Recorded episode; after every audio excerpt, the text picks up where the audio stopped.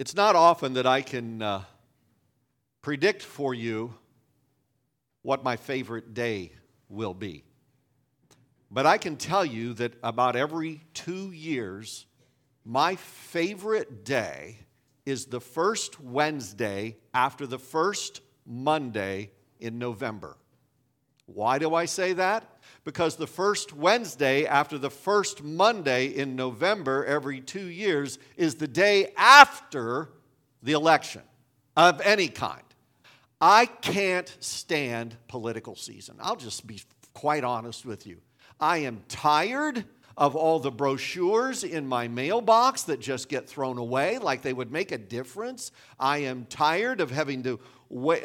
Now, usually when my wife and I watch a television program, we DVR it and we fast forward through the commercials. It's the best. But during political season, when there's football on, and I'm thinking we ought to move political season to the spring so we get through football. But anyway, that's just me. But when there's football on, I got to sit through all these commercials and everybody attacks everybody. And this person's a rat and that person's a crook. And ah, I get tired of it. And you know, I get it. We need leaders. I long for good leaders. I believe you do too. I'm so tired of empty rhetoric. We need leaders who really care about people, not leaders who want to make a name for themselves. You know, I long for a leader who has the balance of character strength and moral convictions and compassion. And I, when I say compassion, I mean real compassion, not photo op compassion. I long for a leader who's not blinded by power, but understands the responsible use for power. I long for a leader who truly has my best interest in mind, not just his or her own ambitions. I long for a leader who knows the difference between compromise and just caving in. Because we live in a chaotic world. We live in a world of uncertainty. You've just heard it. You know, we had it here, they had it in Japan. Starts, stops, fits and starts. Things are, you know, what, what's going on? We, we live in that world. And please don't hear me longing for the good old days. Solomon already said, don't think that the past days were better than these days. They, they weren't. In fact, I would submit we've lived in a chaotic world since Genesis chapter 3. In our world today, interest rates are up, the stock market's a roller coaster at best. Ukraine and, Ukraine and Russia are headed into the winter of war. North Korea launches more missile, missiles. We hear of shootings every single week in Chicago. And you know, the more things change, the more they remain the same. Take your Bibles this morning and turn to the minor prophet Zechariah. Now, if you don't know quite where that is, go to Matthew, right at the very beginning of the Gospels, and then go backwards through Malachi, and you're going to find Zechariah. We're going to be in Zechariah 9, 10, and 11 today. Zechariah 9, 10, and 11 take place probably in about 487 BC. Uh, as we've seen already, a group of people had come back to their homeland. They had been in captivity for 70 years, as God had promised. And, and, most of them were born in captivity, but we learned as we looked at the book of Haggai that there were a few that had actually remembered Jerusalem in its day, had remembered the temple, and so there were some older folks there as well. They came to try to do a restart. They came to do a restart. They wanted to reestablish Jerusalem. They wanted to reestablish the temple. The, somewhere in that time frame, Nehemiah came back to build the walls around Jerusalem, and he actually was the governor for a while. But when we're in Zechariah, I don't think Nehemiah's made it quite yet. And so you have Darius, uh, you have uh, Joshua and Zerubbabel leading. Joshua the priest, Zerubbabel the governor. They were trying to reestablish this nation under hostile conditions. and, and, and as Zechariah's prophecy unfolds, we find as we get to chapter 9 that there was a need to be reminded that no matter how hard it looked, no matter how hard it seemed in the moment, God was on their side. That God had a plan. God had a plan to, to reestablish his nation. And God had a plan that went far beyond the current circumstances. God had a plan that went far beyond what they were facing now. God had a bigger plan in mind, a plan for redemption. And so Zechariah is going to speak to the people in chapters 9, 10, and 11 a little bit about leadership because Zechariah knows the leaders they need. And, and it's going to be really interesting as we look at this bit of this prophecy we're going to discover that there is a, a reminder of what human leadership is. There is a, a reminder of what godly leadership should be, and a reminder of a leader who's coming that would fit the bill for all. Zechariah is going to paint a picture for us about how the Messiah will be, was, is the leader we always long for. But he begins in a different way. He begins uh, talking about Israel's enemies. We begin in Zechariah chapter 9, verses 1 through 8. And, and we read, The word of the Lord is against the land of Hadrach, and will come to rest on Damascus, for the eyes of all people and all the tribes of Israel are on the Lord. And on Hamath, too, which borders on it, and on Tyre and Sidon, though they are very skillful. Tyre has built herself a stronghold. She's heaped up silver like dust and gold like the dirt of the streets. But the Lord will take away her possessions and destroy her power on the sea, and she will be consumed by fire. Ashkelon will see it in fear. Gaza will writhe in agony. Ekron, too, for her hope will wither. Gaza will lose her king. Ashkelon will be deserted. A mongrel people will occupy Ashdod, and I will put an end to the pride of the Philistines. I will take the blood from their mouths, the forbidden food from between their teeth. Those who are left will belong to our God and become like, the, like a clan in Judah. And Ekron will be like the Jebusites, but I will encamp at my temple to guard against marauding forces. Never again will an oppressor overrun my people, for now I'm keeping watch. Wow. God starts out, instead of talking about leadership, he talks about violence and destruction. A time is coming for, that there was going to be just this overrun violence and instruction. And those listening to 487 BC, when they were, they were listening to this back then, they're hearing this and they're going, wait a minute. This is God judging our enemies. Because all these cities listed are cities that started in the northwestern part of the Mediterranean and kind of went all the way down along the coast. And, and, and, and God is going to, says, I am, the time is coming when I am going to wipe all of that out. Now, the people in 487 BC didn't get to see that. But just about 150 years later, it happened just as God said. You see, there was this guy in 332 BC his name was Alexander, Alexander the Great. And in that time, about that time, he came from Greece and came right down the Mediterranean. And he came through and he destroyed and took over all of these cities. And it was interesting, the one city that is kind of highlighted here is Tyre. Tyre was, was uh, an interesting city. There was old Tyre, which was out in a island, but then they had built a seaport off the island, a new Tyre. And, and so that was right there. When Alexander came through in 332 BC, everybody in the city, seaport city got in boats and they went across to the island city and went, na na na na na, you can't get us. And so what Alexander did is he destroyed the old city and then he took all of the rubble and he built a causeway out to the island and he went out and said, Here I am. And he destroyed the city. Eventually, Alexander took over everything. In fact, interesting, as he went down the south and he, and he had victory over the Philistines, he bypassed Jerusalem. Got all done there. He comes back and starts making his way toward Jerusalem. And it's interesting, the Jewish historian Josephus tells this story, which it's probably a little bit of truth and a little bit of fiction, but it makes for a great story.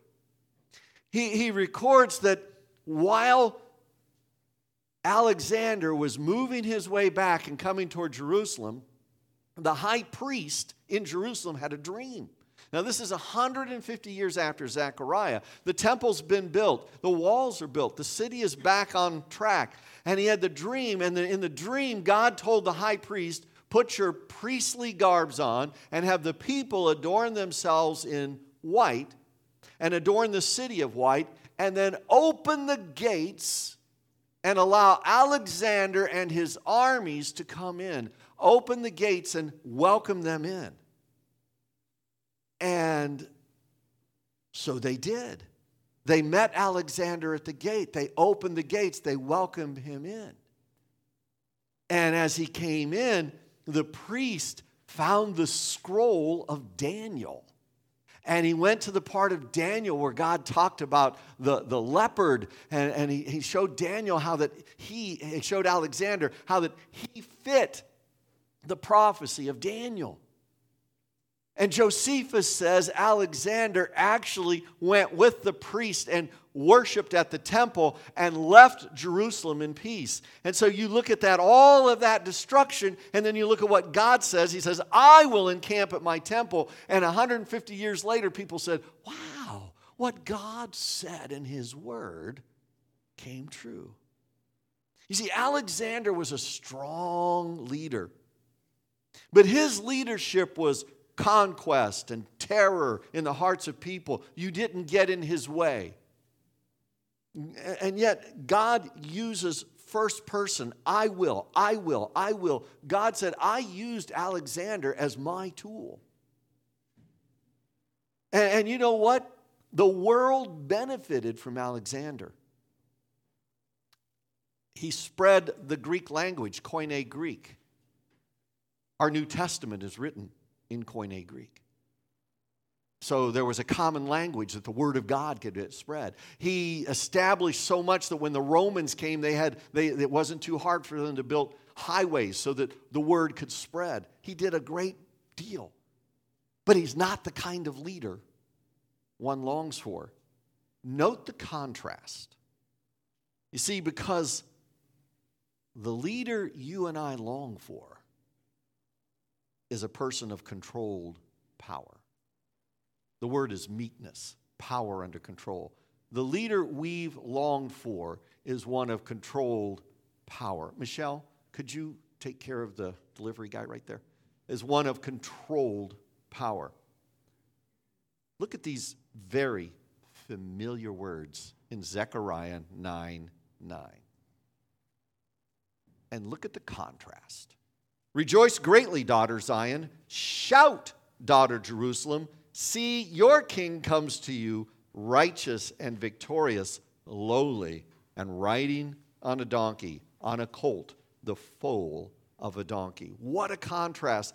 That's the leader that's to come. That's the leader that is going to come, that, that came. The leader, like Alexander, the conquering leader, would always ride on a proud steed and a war horse. The Messiah would enter in humility and on the colt of a donkey. The proclamation of the Messiah would not be a military victory, but would be a victory of the heart. Notice that righteousness, that's that inclusive term, meaning that he is righteous and he is just and he is a person of great character. He has salvation, it's part of his person, his character. He's gentle, he's literally humble.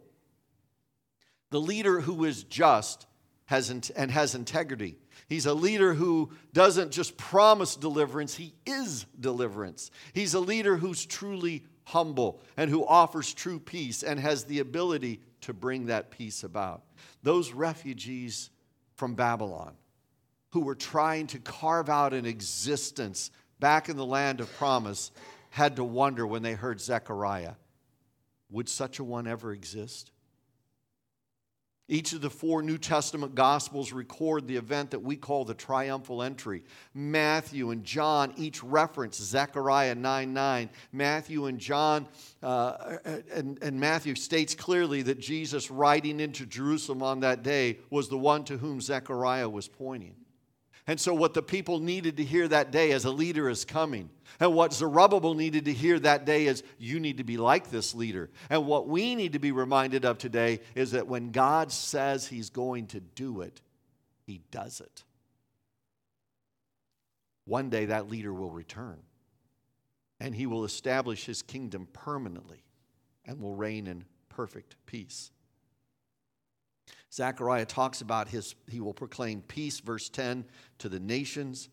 And, he says, I will free your prisoners from the waterless pit. He, he talks about uh, that he will appear over them. His arrow will flash like lightning. The sovereign Lord will sound the trumpet. And what happens with Zechariah and what happens with all the prophets, it's like they're standing on this, this mountain range and they're standing on the top of a mountain and they look out and they can see a mountain peak over there. And they can see another mountain peak over there. And there's another one over there. Now they don't see all the valleys in between. So Zechariah looks over there and he sees, here comes your leader, gentle and riding on a donkey. And then he looks over here and he sees, oh, that leader is going to proclaim peace. He's going to wipe out the enemies. So Zechariah sees the span of prophecy, but he doesn't see the years in between. And so we get this mix of the humble Christ and the defeating Christ, the, the winning Christ. But then Zechariah has a second word picture for the people. It starts in chapter 10, verse 1. Ask the Lord for rain in the springtime it's the Lord who sends the thunderstorms. He gives showers of rain to all people and plants of the field to everyone. The idols speak deceitfully. Diviners see visions that lie. They tell dreams that are false. They give comfort in vain. Therefore, the people like wander like sheep, oppressed for lack of a shepherd. My anger burns against the shepherds, and I will punish the leaders, for the Lord Almighty will care for his flock, the people of Judah and make them like a proud horse in battle. From Judah will come the cornerstone, from him the tent peg, from him the battle bow, bow, from him every ruler. Together they will be like warriors in battle, trampling their enemy into the mud of the streets. They will fight because the Lord is with them. They will put the enemy horsemen to shame. I will strengthen Judah and save the tribes of Joseph. I will restore them because I have compassion on them. They will be as though I had not rejected them, for I am the Lord their God. I will answer them. The leader you've always longed for is a pers- person of true compassion. The word compassion gets battled, batted around all during political campaign and posturing. Sometimes we hear people call themselves compassionate conservatives, and others are say, I'm compassionate because of social programs, etc. But the word compassion, as defined in Webster, includes not just sympathy, but a sympathy coupled with an urge to help. A truly compassionate person gets involved. In 487 BC, leaders typically did not get involved. Leaders were above the people, not part of the people. Leaders were to be honored and revered and served. They were not to get their clothes dirty. People searching for answers then, just as they are today, and there were several sources they could go to. Zechariah points out one source. He starts out, Ask the Lord for rain in the springtime. Why does he say that? Because there was a false religion the religion of Baal. Baal was a fertility god, and so, you know, let's ask Baal for rain. In fact, some people did it this way. Yes, I know God is there. I know Jehovah is there, and I know we can pray to Jehovah, but you know what? I'm going to have a plan B just in case. Just in case God doesn't come through, let's make sure we're kind of good with Baal so that we have all of our bases covered. And, and Zechariah says, The idols speak deceitfully. The diviners see visions that lie. They tell dreams that are false. They give comfort in vain. Therefore, people wander like a sheep oppressed for lack of a shepherd. Have you ever heard that verse before? Write down Matthew 9 36. Jesus looked at the people and he had compassion on them because they were harassed and helpless like sheep without a shepherd. Zacharias says, You have a God and you serve a God, and He is not moved by selfish, deceitful, power grabbing, manipulative leadership. The contrast is God. He's the creator God. Chapter 10, verse 1, He sends the rain. He, he's a God who cares, literally pays attention to his flock and raises them up to more than they ever thought they could be. Chapter 10 and verse 3. Notice that. I will make my flock. Remember, flock is referring to sheep. And he says, I'm going to make my flock uh, proud, and I will raise them up like a proud horse in battle.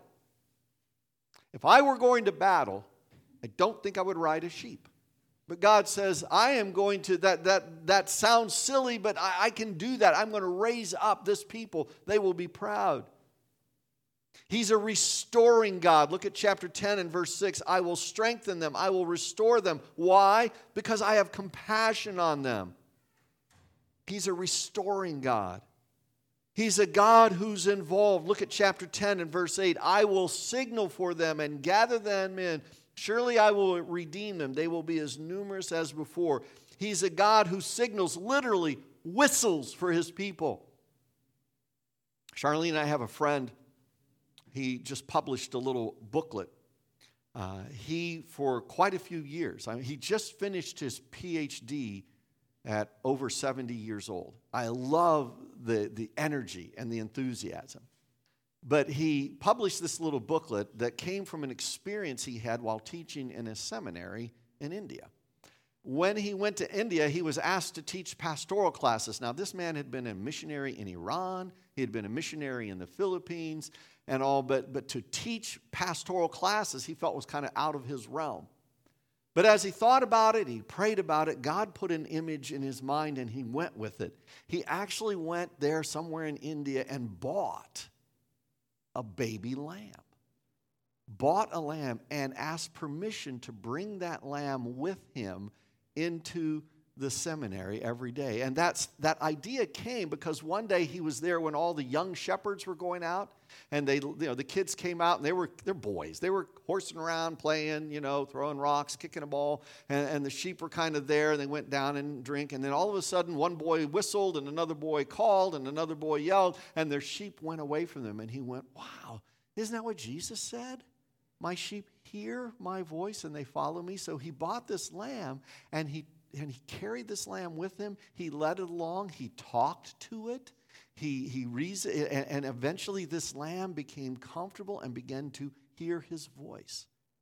And long before my friend did that, long before Jesus came along, Zechariah is quoting God saying, I will signal, I will whistle for my sheep. They will know my voice, and I will redeem them because I am a God who's involved with my people. The people in 487 BC needed to know God was involved in their lives. I need to know God is involved in my life. And we hear about ministry stopping and starting as we did this morning. We need to know that God doesn't take a break. He doesn't go out for a coffee and kind of forget about us. He's always involved. In verse 12, I will strengthen them in the Lord in his name. They will live securely. He leads us securely. You see, God's desire was and is that his people look to him first for leadership. God wanted his people back then in 487 BC to be united together. They needed to be one. When Jesus prays for us in John 17, you know what he prays for? Lord, may they be one just as I am one in you. He prays for that unity. That's what God wants. And He wants that unity to be centered not on just a common cause, but on a relationship with Him. He promised a day of victory, but victory comes when we have heartfelt relationship with God. God hasn't changed because God doesn't change. God is still the one who sends the rain. He's still the one who cares for us. He's still the one who makes us more than we ever thought possible. He's still a restoring God who loves you more than you will ever know. He's still calling you and leading you. God wanted his people in 487 BC to trust him, the God of compassion, to let him lead them. And he wants that today. That's the work of a compassionate God. When you and I follow our God, when we follow his ways, he makes sure we have all we need one day at a time. Now, chapter 11 of Zechariah gets really confusing. It is a confusing word picture. First, we need to understand sometimes the old prophets would go out and do literal, I would call it prophetic theater. They would live out their message. And so it seems like that happened here. It seems like here Zechariah went out and actually, like my friend did, actually got some sheep and became a shepherd. And yet, what we see in Zechariah 11 is a very simple principle. The leader you've always longed for is a person of unwavering commitment. So he goes out and he lives this word picture. Apparently, chapter 11, verse 7, there was a flock of sheep whose owners cared more about making a quick buck and, and getting out of the sheep biz than they did about really the work of tending the sheep and shearing the wool and having a long term investment. But chapter uh, 11, verse 7 says they were marked for slaughter. And God uses that flock as an illustration of the nation of Israel. And I can see us in that a little bit. The leaders cared only about themselves. They weren't concerned about the harm their leadership would bring to the people. Zechariah went over and he took over that sheep and he became a good shepherd. He, he actually got rid, in three months, he got rid of the bad shepherds. And, and, he brought two staffs with him. One he called God's favor, and the other God's union. It was the idea that, that he was, these, these were who God was. God was going to show his favor and his union on the people. But something happened. The flock detested him. And he grew weary of him. He says, I'm not going to be your shepherd anymore. You guys can do whatever you want. And he broke the staff called favor, and he broke the staff called union. And he, the people that had hired him were going to fire him, and he said, Okay, well, then pay me. So they paid him 30 pieces of silver 30 pieces of silver was the price paid for a common slave. And basically, you get the sarcasm here. And, he, uh, so they paid me 30 pieces of silver, and the Lord said to me, Throw it to the potter, the handsome price at which they valued me, which is sarcastic, for they didn't value him at all. And so God says, I want you to do something else now. I want you to go play the part of the foolish shepherd. The foolish shepherd is foolish in the sense that he's morally deficient. The foolish shepherd doesn't care for the sheep, doesn't go look for the lost sheep, doesn't take care of the injured sheep. The foolish shepherd cares only for themselves, what they can get from the sheep. And in fact, eventually the foolish shepherd deserts the sheep. God, in essence, brings us full circle. We choose to follow the leader we've longed for, or we settle for substitutes who care more about themselves than those they are leading. And the parallels from Zechariah 11 and John 10 are stark, where Jesus says, I'm the good shepherd. My sheep hear my voice, and they follow me. The good shepherd lays down his life for the sheep. If I lay my life down, I take it up again. And he says, I'm not like the hired shepherds who run when there's trouble. I'm the good shepherd. Zechariah only had word pictures. You and I have a name Jesus. Jesus, the one who rode into Jerusalem humble and gentle on a donkey. Jesus, who offered eternal deliverance of sin and true peace. Jesus, who said, Peace I leave with you, my peace I give you. Jesus, who said, Come to me, all you who labor, and I will give you rest for your soul. Jesus, who had compassion. Jesus, the Good Shepherd. I would submit to you this morning Jesus is the leader you and I have always longed for. Our hope is not in Washington, D.C., our hope is not in Springfield, Illinois.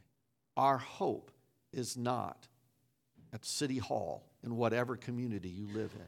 Our hope is never in a human being. Our hope is only in Jesus Christ.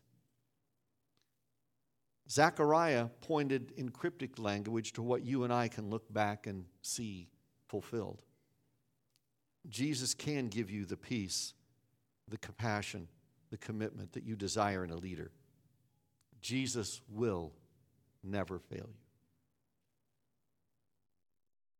Make sure today that He truly is the forgiver and leader of your life. Father, thank you for your word this morning. Thank you for the privilege this morning of hearing about your work in Japan. Thank you for the ways that we can parallel that reality as we as we ourselves have faced stops and starts. Dear God, as we look at all of that, may we be mindful of the fact that our answers are not at the ballot box this Tuesday. Our answers are found only in you.